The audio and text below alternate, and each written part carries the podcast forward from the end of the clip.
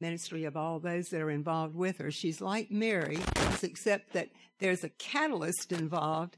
And when Mary's doing something, a lot of people will join in. And it's the same thing with Linda. When she's doing something, others will join in. And the result of that and what God does as she prays and walks by faith is an amazing story that I'm so excited about you're getting to hear today. But that story wouldn't be happening aside from all those that join in with her. Um, the other thing I wanted to say just real quickly is that we all know so much about the scripture and about God up here. But it's a whole nother thing to know it here, to experience and walk in it down here. And I think one of the things that I have so marveled at and enjoyed is I've gotten to know Linda and those that are around her is the faith walk, the faith walk and the result of that. And I just pray that today we have a cross pollinating and that it results in our catching some of their fire and I just want to give them liberty to be who they are with us today. So, Linda, I want you to come and introduce your friends, and then you just direct how you want it to flow with who's going to sing and what's going to happen. So, just invite Linda Burrows now to come on up.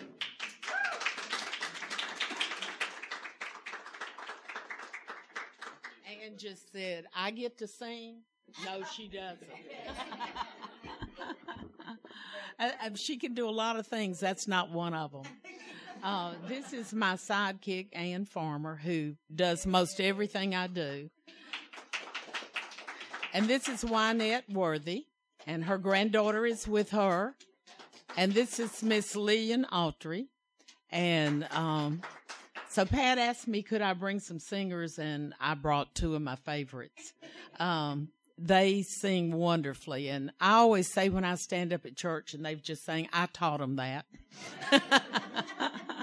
so just so you know ahead of time, I taught them that. And Wynette, I'll ask you to come first and sing.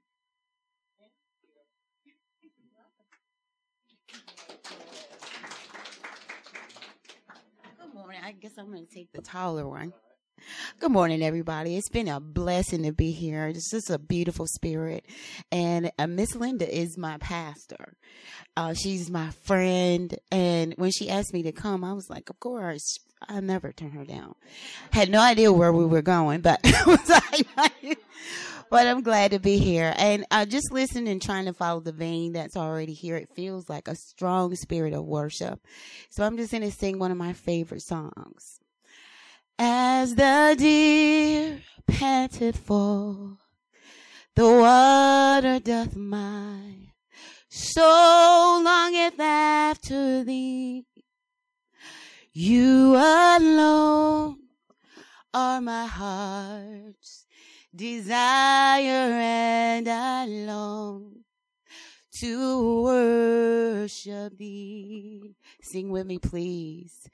You as the deer panteth for the water doth my soul longeth after thee. You alone are my heart's desire and I long to worship thee. That's the first one. That was on my heart. I just wanted to sing that small piece of it.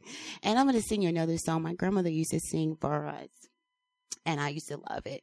And as I got older, I put my own little spin to it, sped it up a bit because, you know, they like to drag the song. so you trying to sing along with her, be like, Pick it up, mom. Thank you so much for letting me be here, and just pray for my family because uh, we've been going through a little something, and just want to throw that out there. Just keep our family in prayer.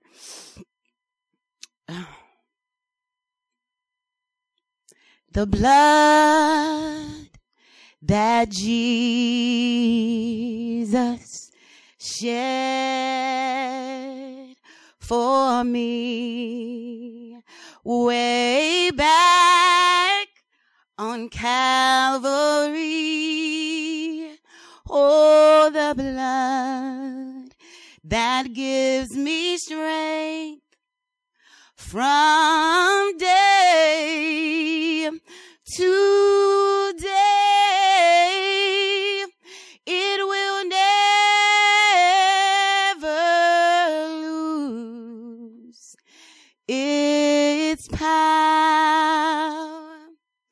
The blood that Jesus shed for me way back on Calvary. Oh, the blood that gives me strength from day to day.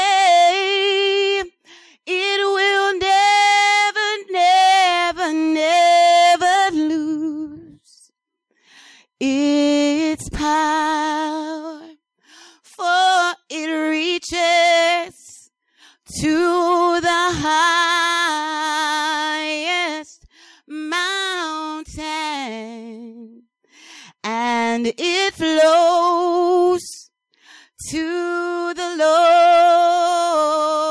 lowest valley. Oh yes, the blood that gives me strength from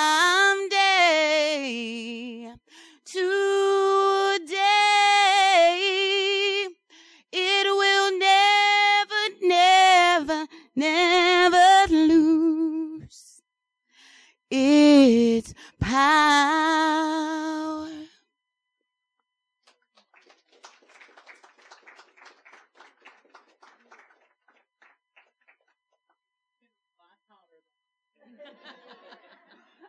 And now, Miss Lillian, if you'll come.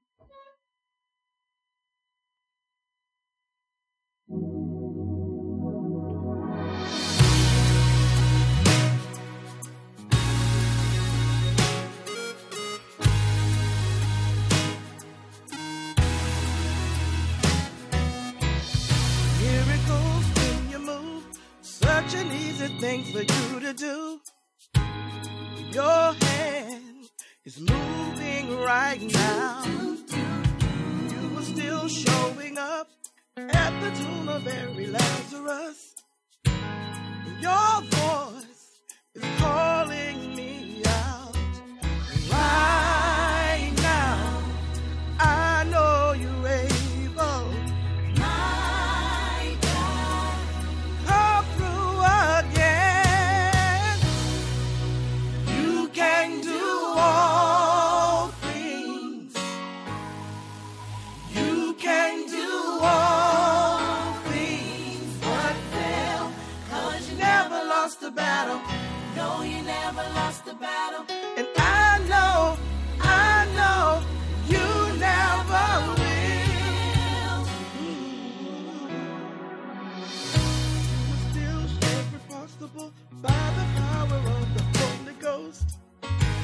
A new wind is blowing right now, breaking my heart of stone, taking over like it's Jericho, and my walls are all crashing down. Right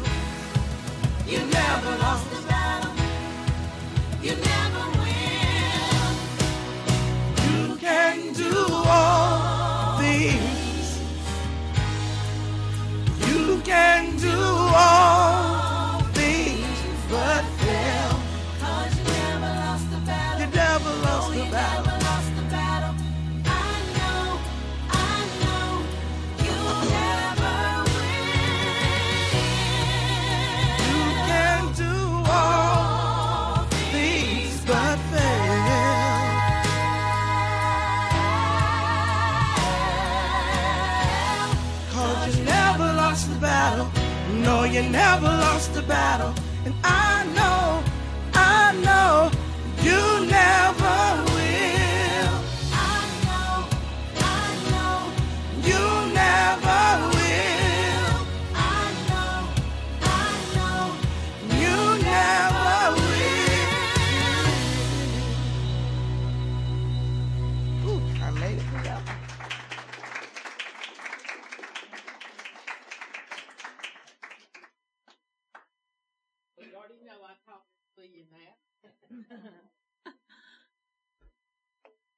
love music because it just leads you right into the spirit, doesn't it? Amen.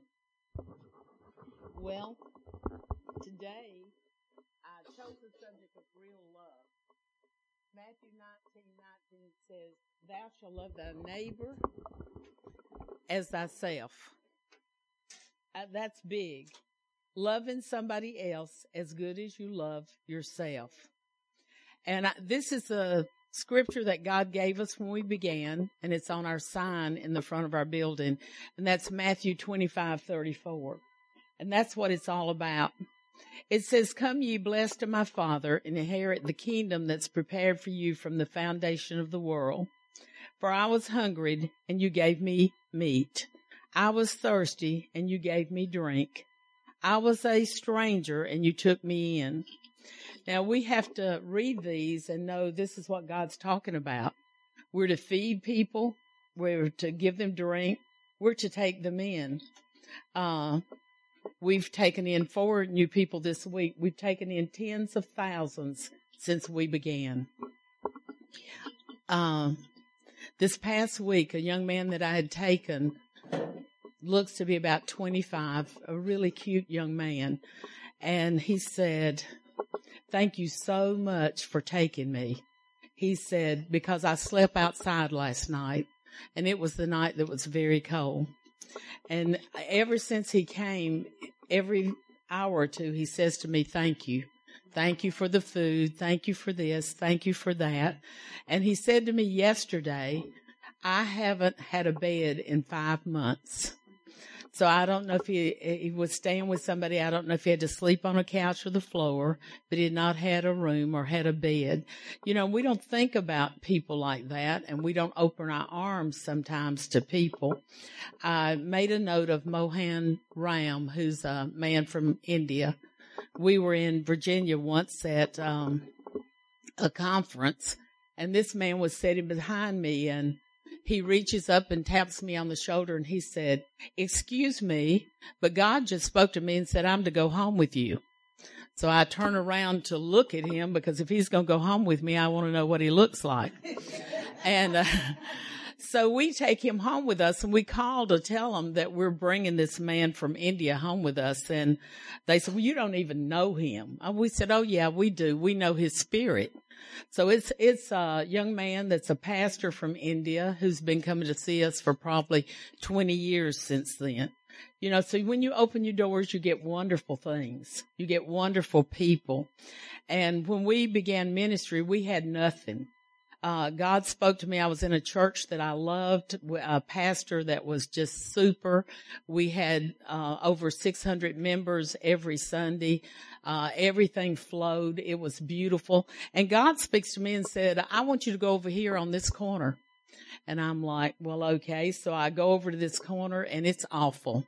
Nobody has been in the church in 30 years. The roof leaks. The, there's no bathrooms. There's no heat. There's no air.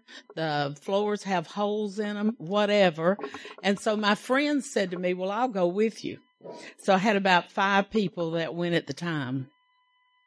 And when we got in there and we sang, I remember one day uh, we were singing Jesus Never Fails, and I punched Ann. I said, I think he already did, because it, it sounded absolutely terrible. But we never had funds, but God began to bring people. You know, the first day that I was there, uh, a lady came and brought a bedroom suit. And I said to somebody, Isn't that stupid?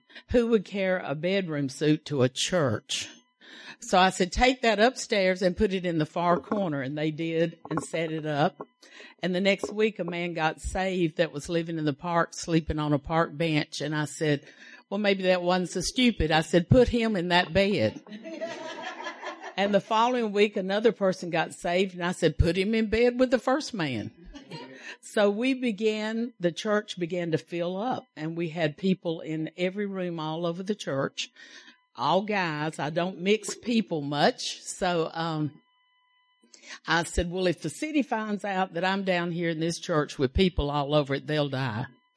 And, uh, so we began to pray that God would give us a place and we began to look for it. And when I got out at the first place to look, the Lord spoke to me and he said, don't take less than the best you ha- I have for you. So I told everybody and we got back in the car and went back home.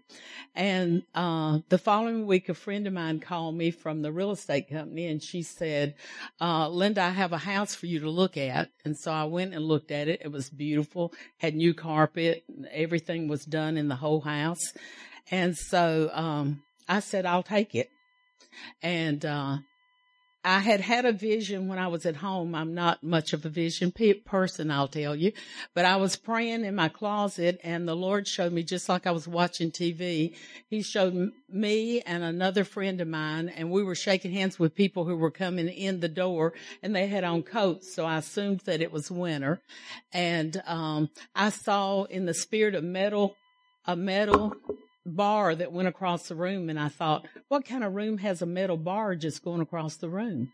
And then I realized that I'm standing, uh, in a balcony and I'm looking down and there were four microphones and somebody was saying one of the microphones doesn't work. So I came back and told our church and I said, we must be going somewhere to sing. Well, that was interesting considering we can't, you know.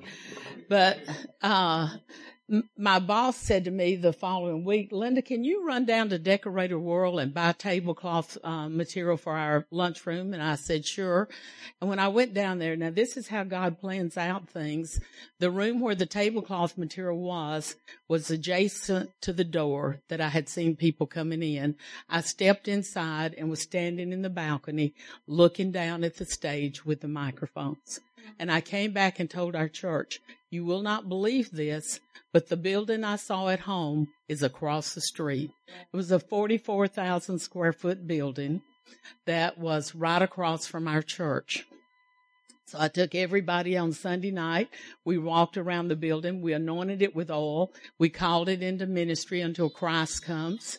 And, uh, we had the faith to believe we could take the building. So when I went to the bank, he said, how many members have you got? And I said, 11. And I saw him give me this look like one of them has money. Well, he was wrong. And so he said, well, how much do you usually take up every week? And I said somewhere between 20 and $50. And he just took his stuff and moved it back on his desk and said, how do you plan to do this? And I said, by faith. He said, ma'am, we don't operate by faith. I said, well, no wonder y'all are in trouble. So, needless to say, I left without a loan. And God woke up a man that night and told him he was to give me everything he had except what would cost him to keep it. So the next morning he called me and he said, my wife and I got up at midnight to figure out what we owed you. If I have a CD, I get to keep it because it will cost me to take it out. So we have written you a check for $12,500, a beginning. You know, God said you have small beginnings. And then God, uh, told a person, you are to go and stand in for the loan. The man he told it to had about a $300,000 house, and that was in 1984. He went to the bank with me, and he told him he was standing for the loan. Our first payment was $800. We'd never had $800 before. And you know how payments go? They have another one the next month. And so I want to tell you that everything in your life is important. Little things that you consider insignificant. I'm in my office working. I work at a plant that has about a thousand people. We make bedroom shoes there. And so I'm in my office and I'm filling out a publishing clearinghouse thing. And my boss walks through his office joins mine and he said, uh, he looked at me and laughed. He said, uh, what are you doing? I said, I'm filling out a publishing clearinghouse, uh, thing. And he said, uh, he looked at me and laughed. He said, what would you do if you won it? I said, well, to tell you the truth, I'm going to do a million dollars worth of work without the money. So he goes in and sits down and I guess he thinks that's stupid. What does she mean by that? So he comes back in and sits down and said, what do you mean by that? So I started telling him what I wanted to do. He said, well, I tell you what, if you ever do that, I'll give you $340 a month. So when I got my loan, I called him up. I said, I'll need my 340 on the first, which he gave me every month until we paid off our building. God is an awesome God and he knows how to put everything together. Uh, we've never missed a payment. We pay all of our bills every day that they come in. We've never had to call and tell somebody to wait. I've often thought that we might have to.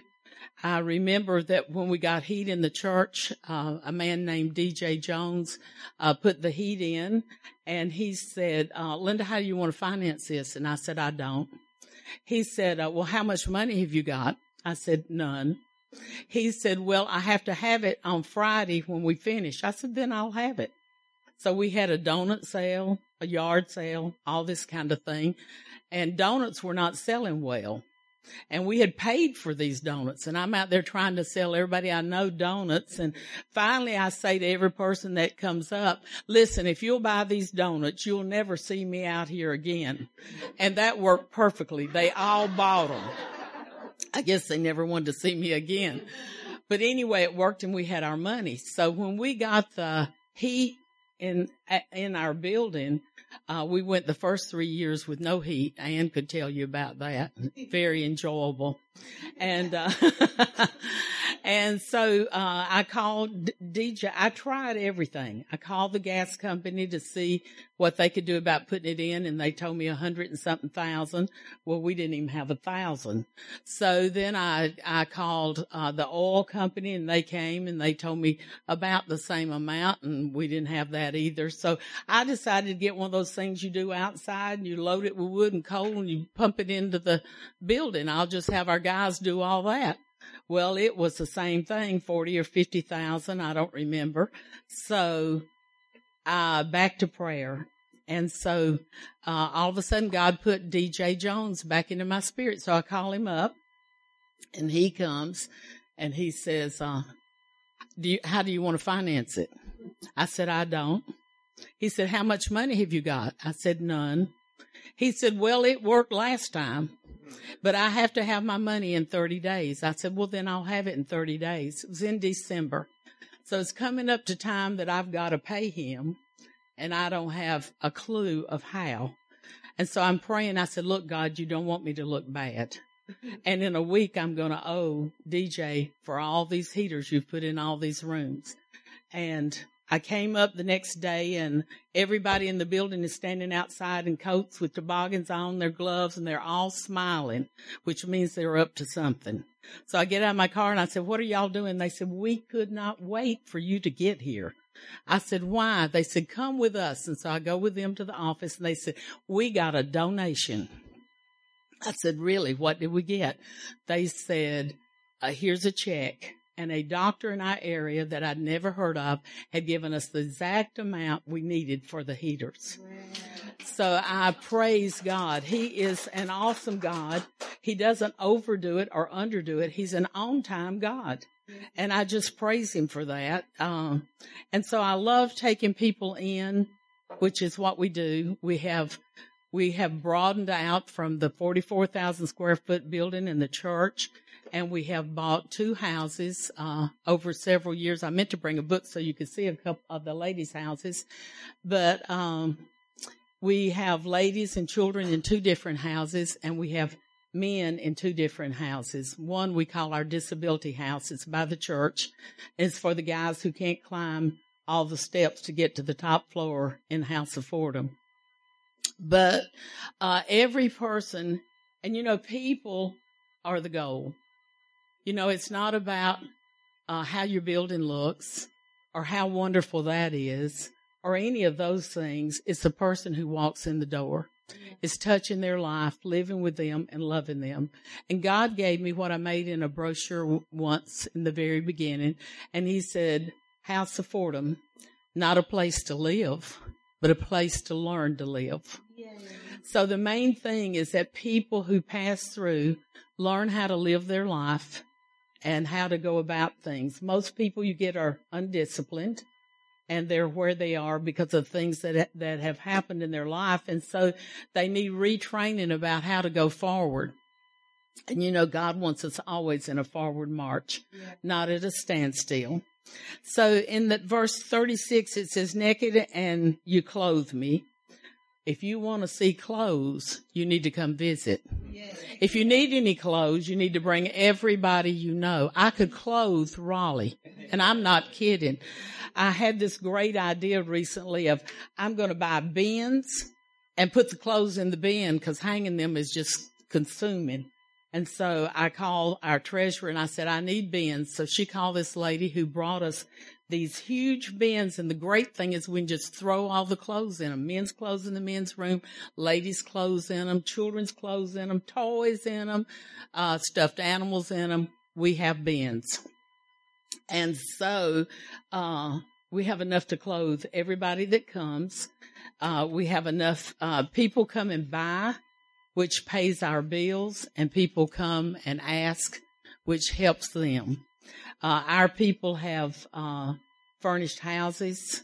You know, I remember a lady called me from Virginia and she said, uh, Linda, my family lives in Goldsboro and they have nothing. Can you help? And I said, sure. So I went over to their house. They had children. They did not have a single bed.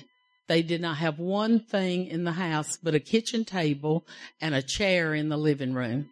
So I sent all of our people back. We got, beds and put them in every room. We got living room furniture and put it in. We went back and got food and filled the cabinets. We got everything they needed and filled the whole house. And then we left a note on the table said, this is from God. You know, God is able to do it. I had a guy that was living with us that we went out witnessing one Saturday and, and he said, I'm not going. I said, yes, you are. He said, nope, I don't like that and I am not going. I said, trust me when I tell you, you are going. Get in the car. So he gets in the car and we go to the project and, uh, he goes to the first house and she opens the door and hugs him immediately and says, I have been praying for you to come all week. He said, ma'am, you couldn't have been praying for me to come because I didn't even want to come. And she said, I have nothing to eat. I have a retarded son. The I will walk you to my kitchen. The only thing I have left is cheese that was in a box with macaroni and cheese. He went in and looked in her kitchen and there was nothing. So he came back, tells me, I send him back to the building. They get all the food and come back and fill her whole kitchen up. And he comes out and says to me, anytime you're ready to go, stop and pick me up. So, you know, when you get involved in lives, you get in, involved in Christ's work. I remember once when they were out, they met this guy with no heat. And they came back and said, there's this old man that, uh, and they tell me what street he lives on. He doesn't even have any heat. And I said, well, okay, we'll get a kerosene heater and we'll buy kerosene. We can't afford to heat his house. So they do that. And then they came back and said, we want to do his whole house. Can we go buy paint? And I said, yes. So we went bought paint. They painted his whole house. They redid his whole house. They cleaned everything for this man and they came back blessed. We had a man in our church that was really sick with cancer, couldn't do anything for himself. They went all the time and did everything in the house, cleaned the house, carried the food, saw that Mr. Sam had everything he needed. That's what church is. Church is work. You know, the Bible says that, uh, don't just be a hearer. I mean, God spoke to me once and said, uh, I was telling God what I'd done for my son and what I wanted him to do. I said, I've raised my son uh, as a Christian. He said, No, you haven't. I said, Look, God, I carried him to church when he was about a week old. I have sent him to a Christian school. I have taught him about you. God said, No, you haven't. And I said, Well, what is it? And he said, You taught him to be a hearer only. I never taught him to do anything in God. I just carried him to hear about it. Well, you know, you can have heard about it, but just find out what you're going to do about it. I remember that one of our churches that's near me was collecting food and it's Rosewood Baptist and they came to my door and said, can you fill up a box of food? And I said, sure. So I went in there, I started filling up the box and, uh, I got it and God lets you do some things. I got it all full. And the Lord spoke to me. He said, now is that what you want if you had a need? I said, no, God, I don't like any of this. so have you ever filled it up and you, you gave people things you didn't want? Uh, God's not proud of that. Amen. So I redid the box, took all that out and put in the things I like. Amen. So that's what God wants you to consider. He said, love your neighbor as yourself. So for everything you do, do it like what you want and then that's what you'll receive back. So he said, naked and you clothed me. I was sick and you visited me. You know, every time you visit somebody that's sick, every time you take them something to eat, every time you take them a small flower, every time you do anything that concerns them, the Bible said you're laying up treasures for yourself in heaven. You're doing it for yourself. You're helping them. And he said it's the same thing as doing it for Christ. So doesn't this tell you what to do? What to do? Every week you can do something. I try to encourage our people if it's just a smile, if it's just a conversation, whatever, do something that week for somebody. Sometimes I get so caught up in work and my list. I'm reading a book now. What would God do with your to-do list? It's a really good book. it means he wouldn't do anything I'm doing. So real love will feed you and real love will divide with you you know, sometimes we don't really want to divide either. You know, I have, uh, I had a little boy in church that taught me all about that because if he had a candy bar, he would break it into to save it for Aslan, another little girl that was in our church. He would never eat the whole thing himself. Well, you know, I have trouble with that because I'm a candy person. And, uh, so I can give you most anything except my candy. But real love will give you something to eat. It will give you something to drink. Real, real love will take you and help provide for you. So in our buildings, all of them are like that. When somebody gets a job and they can't buy the shoes for the job or whatever, they take up between themselves what they need for this guy to have the shoes he needs to go to work or to have the clothes he needs to go to work if somebody dies and they want to go home to where the family is, they'll collect the money and hand it to the person. So it's all about helping each other. Uh, real love will give you something to wear. I have a friend, her name was Miss Bertha Batts, and God spoke to her one day. This lady's house had burned down. He said, I want you to give her five of your outfits. And she said, okay, God. So uh, she gets them out and the Lord speaks to her and he said, no, he said, I don't want you to lay them out. I want you to let her pick them out. So she invites her over and she picks all these things out. And every time she picks something up, Miss Bertha would say, that's my favorite suit, God. And then she picked up her red shoes. She said, God, those are my favorite shoes. And so she got her whole thing ready and she had Miss Bertha's favorite things. And Miss Bertha gave them to her and hugged her. And when she left, her daughter called her and she said, Mom, I wanted to take you out to buy you some things. And she said, you know, I had cheap red shoes but my daughter took me to Connikins and I got expensive shoes. Mm-hmm. And I had cheaper suits, but she carried me to get suits and they were more expensive. God has a way of giving you back what you give away. And he does everything with reason. You know, I'm just going whichever way God carries me today. Okay. So I had a friend at where I worked and she came up there one day and she had a, a ne- necklace with uh, the mustard seed in it and she threw it to me from the door. She said, here, take that. And I looked at her and smiled. I said, what is it? She said, I don't know, but God wants you to have it. I just bought it and all morning he's been telling me to give it to you. so she gave me the necklace and thankfully she did. Her name was Darlene. She worked in our kitchen and I prayed for her for absolutely years upon years upon years. I would have never even remembered her name without the necklace. But every time I saw the necklace, I remembered Darlene and I would pray over her. So don't feel bad about letting something go. Mm-hmm. One of the ladies that came in our church one day had this beautiful angel pen on. I said, Oh, I love your pen. She said, God said, give it to her. She said, I'm not.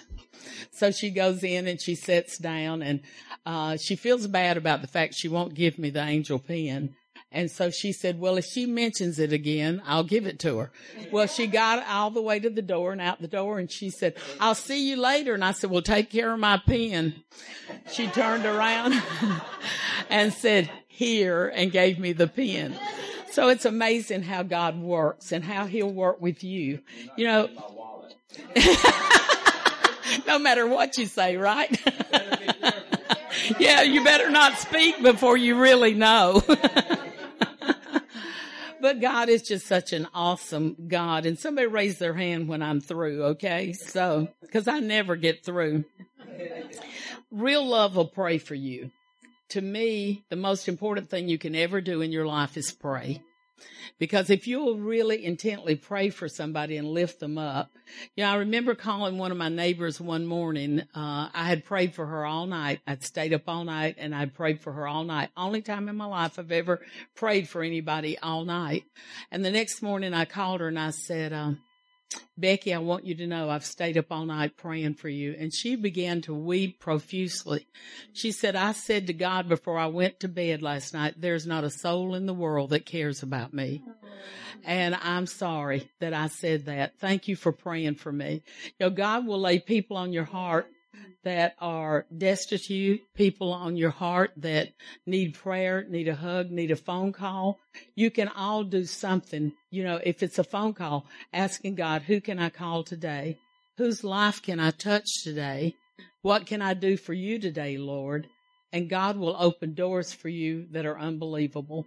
We have stories from all over the world. God's allowed us to go all over the world in missions. He's opened doors that would be impossible for us to pry open. And I'll share this one with you and I'll try to quit with only 800 more stories. Um, but I was in Washington and we were at a conference and, um, I came down. I was waiting for them to come around with the van and pick me up and they were shining shoes and I thought, well, my shoes need shining. So I walked over there to wait and I, I said, can you shine my shoes? And he said, sure I can. So he said, the guys that were sitting there getting their shoe signed said, why are you here? And I said, well, I came to this conference and it's been great. And we started talking about God. And when we finished, the guy that was getting his shoes shined said, I'm the president of Indonesia. And I want you to know you can come anytime you want to as my guest and you can bring anybody you like. And I think, how does God open doors from a shoe shine place? Mm. You know, and that's the way God has done all over. He has always opened doors for us that are absolutely unbelievable. We have a thing with cab drivers. I've never gone anywhere that the cab driver didn't take off work and drive us everywhere we wanted to go until we left. We were in Greece and there were cabs lined up everywhere. And one of my friends said, which cab do we take? And I said, that one right there. He said, are you sure? I said, I'm positive. So he walks over and said, man, do you speak English? He said, man, I'm from Chicago. Get in. So he takes off work and for three days he carries us everywhere we want to go. And we said, how much do we owe you? He said, nothing because you have become my friends. You know, when you come, become friends wherever you are and you fall in love with whoever's there, God will work out all the details. Now, one last story, maybe. Um, we went to New York. I carried a group of people with me. We had $400. That was for living expenses, eating expenses, and gas expenses. And so we get to uh, get there, and um, we're going to go to uh, David Wilkerson's place. And so we're there. And this lady comes up and taps me on the shoulder, and she said, Can you eat lunch with me? I said, I don't know. Where do you live? She said, Right up there. I said, Then yes, I can. So we found ourselves sitting on a balcony with white tablecloths, silverware, eating with somebody we had never met. Mm. God is such an awesome God. I'm telling you, everywhere you go, there's a door waiting for you. And so just know that uh, we have a thousand stories like that. That's why my stuff is so long, y'all. Um, God has just done miraculous things always, and He does it from prayer. So when I leave today, I want you to know praying is the most important thing. You know, I went out when we began our ministry with a 44,000 square foot building, and I lay hands on the meter. And I tell it it's not to go over $400 because we don't have it. So our guys look at me and laugh. They said, What are you doing? I said, I'm talking to this meter. And they are like, Really? And I said, Really? Next day I'm out there praying over the mailbox. They said, What are you doing now? I said, I'm praying in checks. They said, Yeah, right. So the next day they followed me out there and there are checks in the mailbox. They said, Could you pray for me a job? So prayer opens all the doors that you'll ever need. Amen. God is a door opener and he has the cattle on a thousand hills so he can do anything. Amen. So just expect wonderful things to happen in your life because every day is a new day. Every day is a prosperous day, a golden day, and God wants to do great things in your life. And I thank you for having us. Uh, we love you because we love Patricia. Meeting her, meeting her has been a great joy. So we're glad to be here and we love you guys. Thank you very much.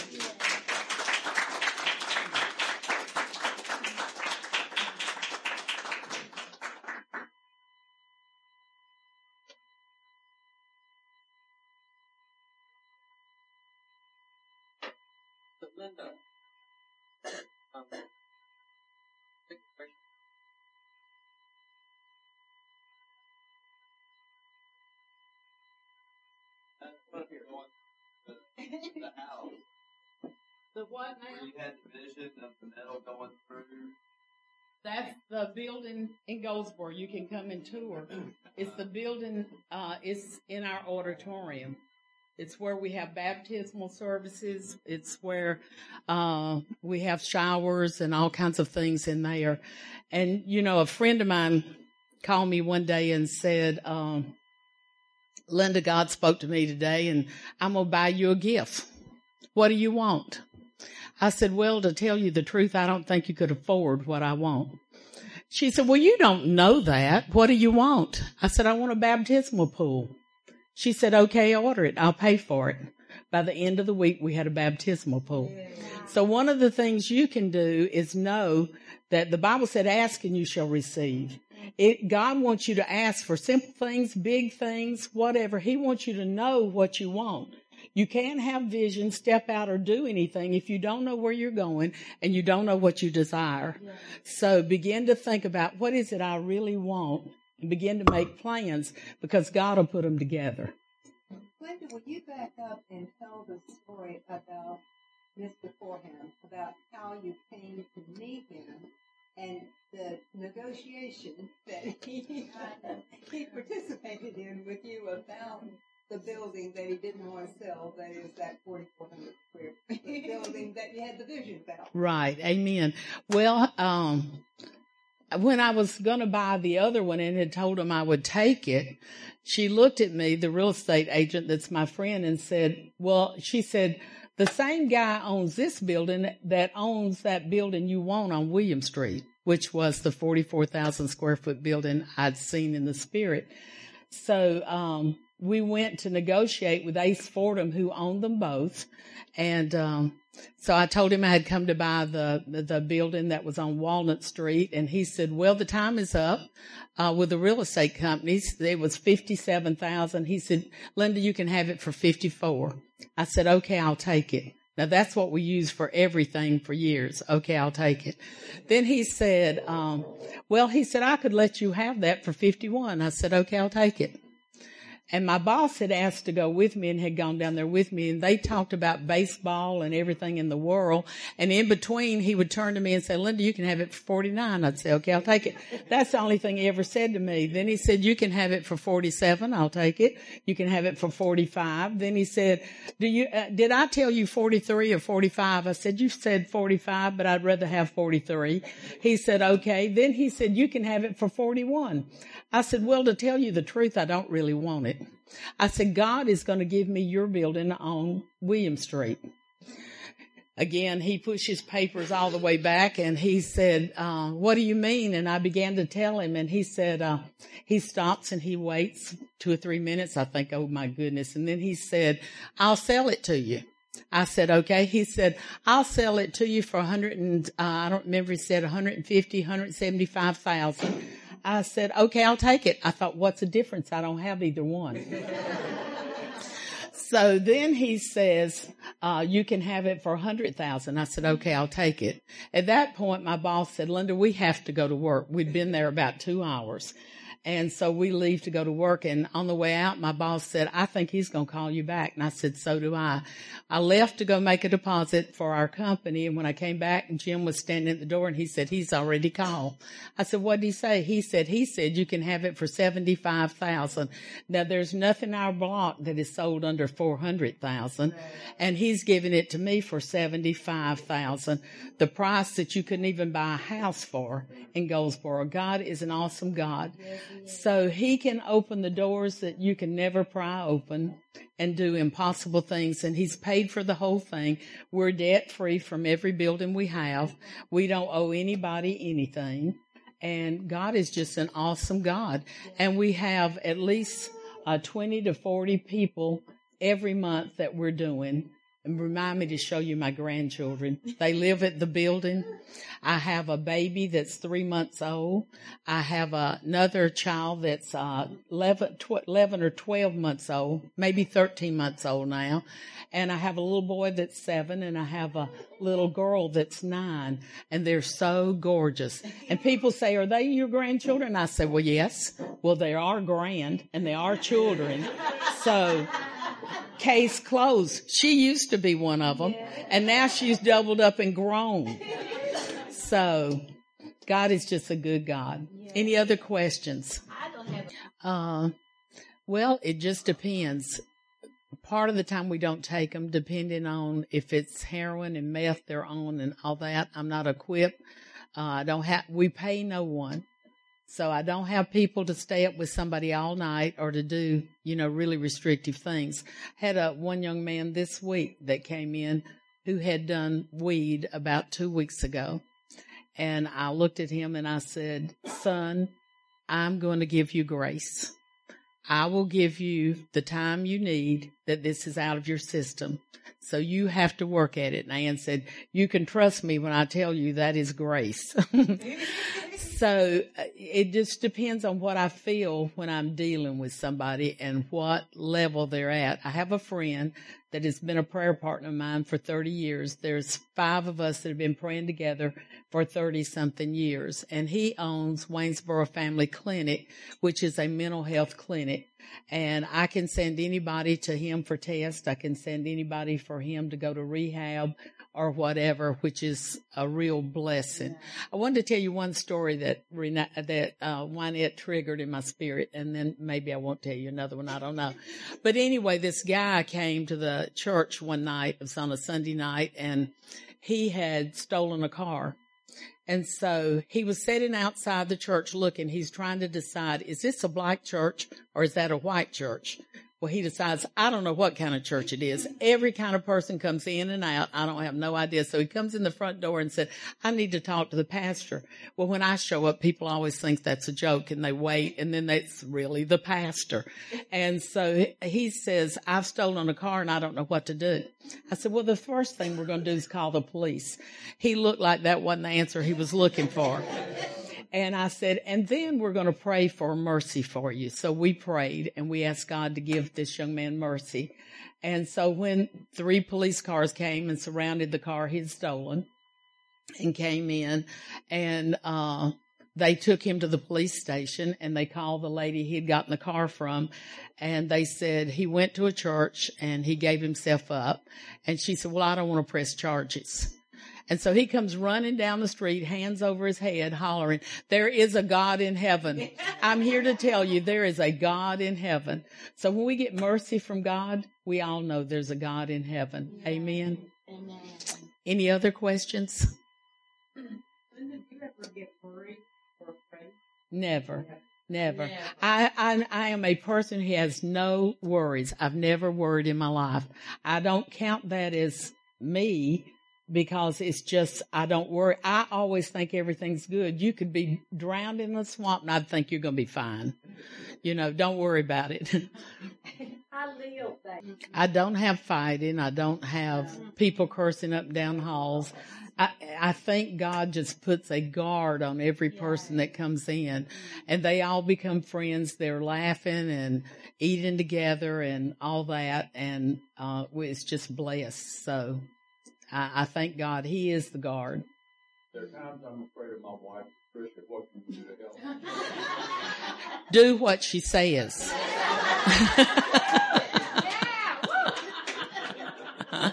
that always works. oh.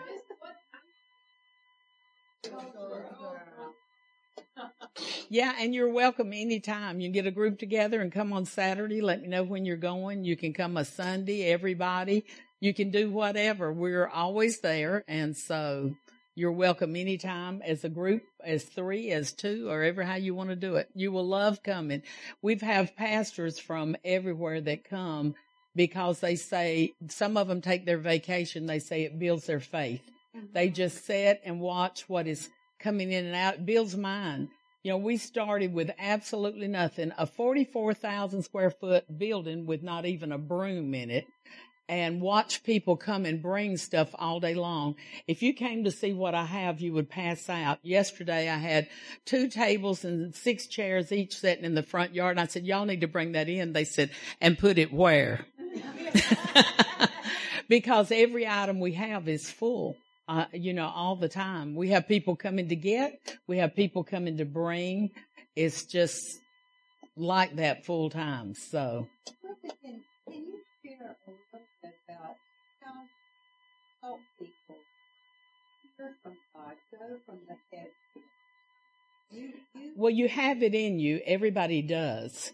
You know, the word of God says that, um, you are, you're get faith when you get saved, a measure of faith.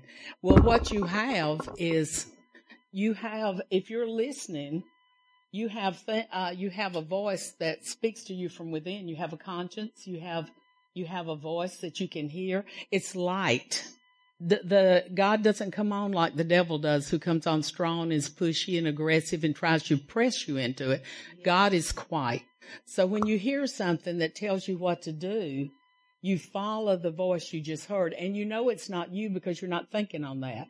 You have something that just drops in your spirit, what it is, and you follow that. I've learned to follow God regardless. You can tell me anything you want to, but when God tells me different than you, guess who I'm going to believe?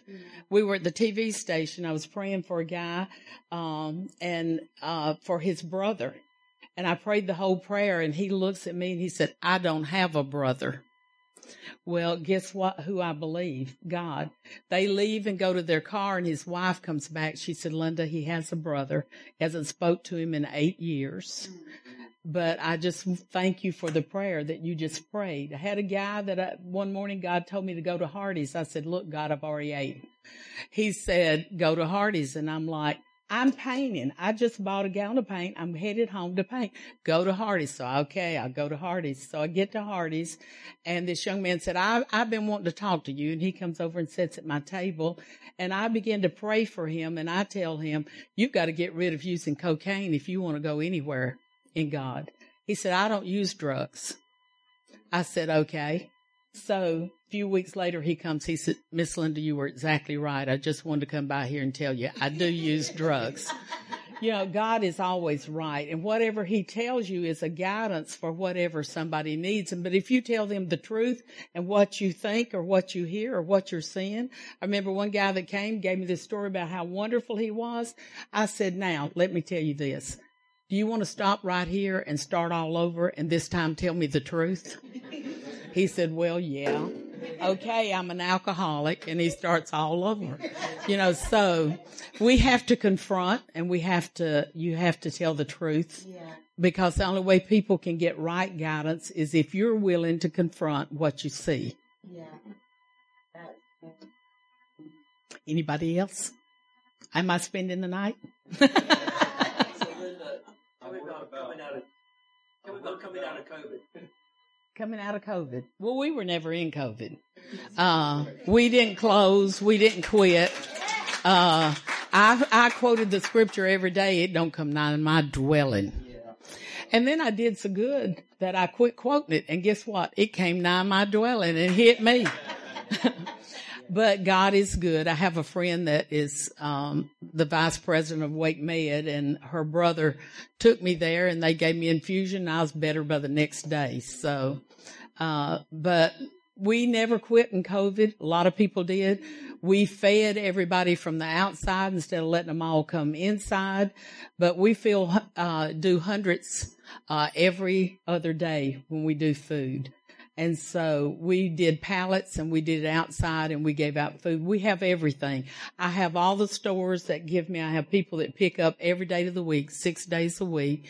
We have everything in meats, uh, vegetable, fresh vegetables, breads, desserts, uh, a whole room full of stuff like potatoes and peas and green beans and all that kind of stuff. But my freezers never, never are out. I can give out everything I got today and tomorrow it'll be back. Like just yesterday, the soup kitchen had so much, they called us to come get meat and we went and got meat. They had uh, chicken wings, chicken legs, everything. We filled up two freezers of what they donated yesterday. So, and I've got 26 freezers, which I can tell you is a job. I got old freezers. You got to defrost every time you look in there. And, you know, one of these days I'm going to have new freezers that do it themselves. so, but we're just blessed with that. But we just kept on doing what we were doing. We kept on doing church. We kept on doing food. We kept on seeing people, which my son don't like at all. He would say, put on your mask. I'm not too good at that either. So, but, uh, we made it. Yeah. Well, I love it and I love what we do. It, I, you know, I've been doing it 40 years since I started and it's never tiring to me. Every day's different all day long, but every day's fun. Yeah.